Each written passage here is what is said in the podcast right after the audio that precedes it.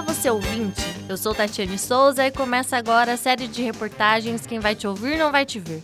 Dividido em cinco capítulos, você vai ouvir as experiências e relações do rádio com os deficientes visuais. Começa agora o último capítulo da série de reportagens. Nele, você acompanhará como são construídas as questões mercadológicas no rádio e se existe eficácia e clareza no recebimento pelo público com deficiência visual. É o que conta a repórter Giovana Vargas. A Lei Brasileira de Inclusão da Pessoa com Deficiência de 2015 é destinada a assegurar e promover, em condições de igualdade, os direitos e liberdades da pessoa com deficiência, visando sua inclusão social e cidadania. Um desses direitos é o direito à comunicação. No rádio também é possível criar uma narrativa para apresentar um cenário, mostrar o ambiente sem a necessidade de mostrar a imagem. É o que conta o publicitário Samuel Gatti Robles, relembrando um anúncio antigo no rádio. E me faz lembrar um anúncio, se eu não me engano, de uma associação de rádios que mostrava um rádio em cima de uma mesa e um locutor. Imagina uma voz de um locutor de uma rádio dizendo, narrando mais ou menos assim. E agora ele pega o garfo, ele dirige o garfo ao prato, ele enrola e calmamente vai se dirigindo à boca. Então ele vai mostrando, é, ele vai é, apresentando a você uma cena e do jeito que ele narra, você começa a visualizar aquela cena. E aí ele, ele finaliza assim, e vai levando a boca, e ele coloca na boca, aí surge a voz do menino: Ai, tá quente, mãe! Então, eu achei super legal a forma como foi criado esse anúncio. E ele tinha como objetivo é, estimular as agências de publicidade que fizessem uso do meio rádio como forma de passar um conteúdo. A sonoplastia está embutida em toda a programação radiofônica, principalmente na publicidade, onde o profissional da área de edição precisa utilizar ainda mais a sonorização para passar a mensagem de forma compreensível. Quem conta mais pra gente é o sonoplasta César Leite. Sobre vantagem e desvantagem da sonoplastia no rádio, acho que só tem vantagem, né?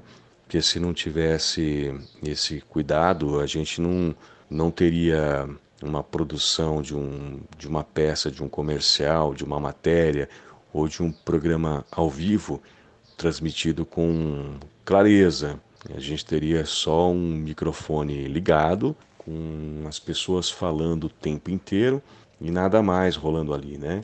Então acho que a sonoplastia ela ajuda a trazer vida para o veículo. Segundo o publicitário Samuel, o rádio ganha por um lado em questões financeiras, porém perde em relação ao conteúdo, pois quanto mais propagandas, menos espaços para materiais radiofônicos. É, e eu entendo que o rádio, pelo menos a grande maioria, das empresas de comunicação tem como objetivo primeiro o, o, lucro, tá? O, o faturar. Então eu acredito que muitas vezes o conteúdo editorial, jornalístico, acabe ficando em segundo plano em função de novas é, oportunidades de propaganda que surgem. Para Vandier Inácio Medeiros, cego, escultor e engenheiro civil, a grande quantidade de propagandas, sem uma vinheta que as separem, dificulta o entendimento do ouvinte. As propagandas se misturam. Além delas serem rápidas, às vezes as dicções dos locutores não são boas, como também o volume da música no fundo que eles colocam é muito alta, como também eles pulam de uma propaganda para outra sem uma vinheta. Você acha que, tipo assim, na hora o cara tá fazendo uma propaganda de uma oficina, daqui a pouco ele tá fazendo uma propaganda de uma pizzaria. E eu tenho muita dificuldade. Por outro lado, para o casal de cegos Jaqueline Nogueira Viana, psicóloga, e Alex Viana, professor de educação física, a linguagem publicitária no rádio está adequada para a compreensão dos deficientes visuais. consigo entender, são adequadas. A linguagem é ótima, a velocidade também não existe diferença nenhuma para a pessoa que enxerga. A nossa compreensão é a mesma. Consigo entender, sim, numa boa. É até mais fácil de entender do que as da, da televisão. Normalmente elas são bem claras, sim. Com sonorização de Tatiana Mendonça, de Araraquara, Giovana Vargas. Ao fim de mais uma transmissão.